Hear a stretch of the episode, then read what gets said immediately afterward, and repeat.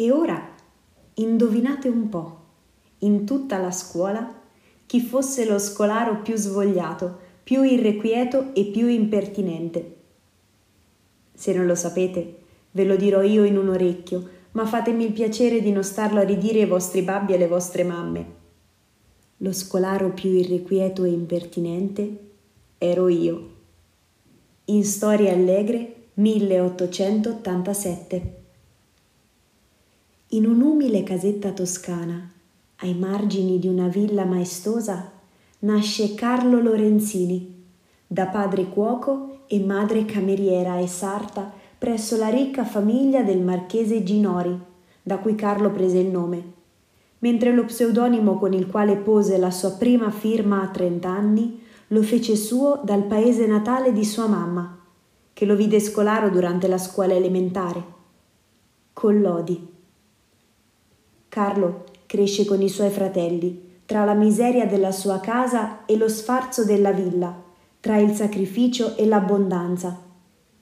Sarà proprio attingendo da questa abbondanza che potrà approfondire gli studi di filosofia, teologia, musica, teatro, letteratura Divenne presto giornalista e scrittore, dalla penna acuta e pungente, e negli ultimi 15 anni di vita si dedicherà all'editoria per la scuola. Ma fu quando tradusse dal francese alcune fiabe, tra cui le opere di Charles Perrault, che cominciò a cambiare la produzione collodiana. E il suo burattino, di realismo, fiaba e acutezza di penna, ne sa qualcosa. Il 7 luglio 1881 viene alla luce Pinocchio. Ogni domenica esce nel giornale per i bambini una nuova puntata di Storia di un burattino.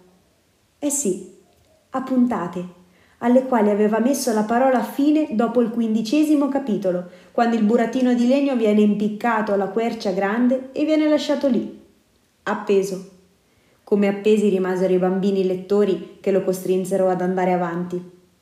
E così fece, e le puntate divennero due anni dopo un volume unico, con il titolo Le avventure di Pinocchio, storia di un burattino.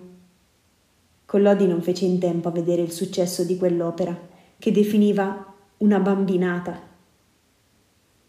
Che quella bambinata possa essere la Cunegunda di Collodi una cosuccia, una birichinata, una bugia o il segreto dei bambini.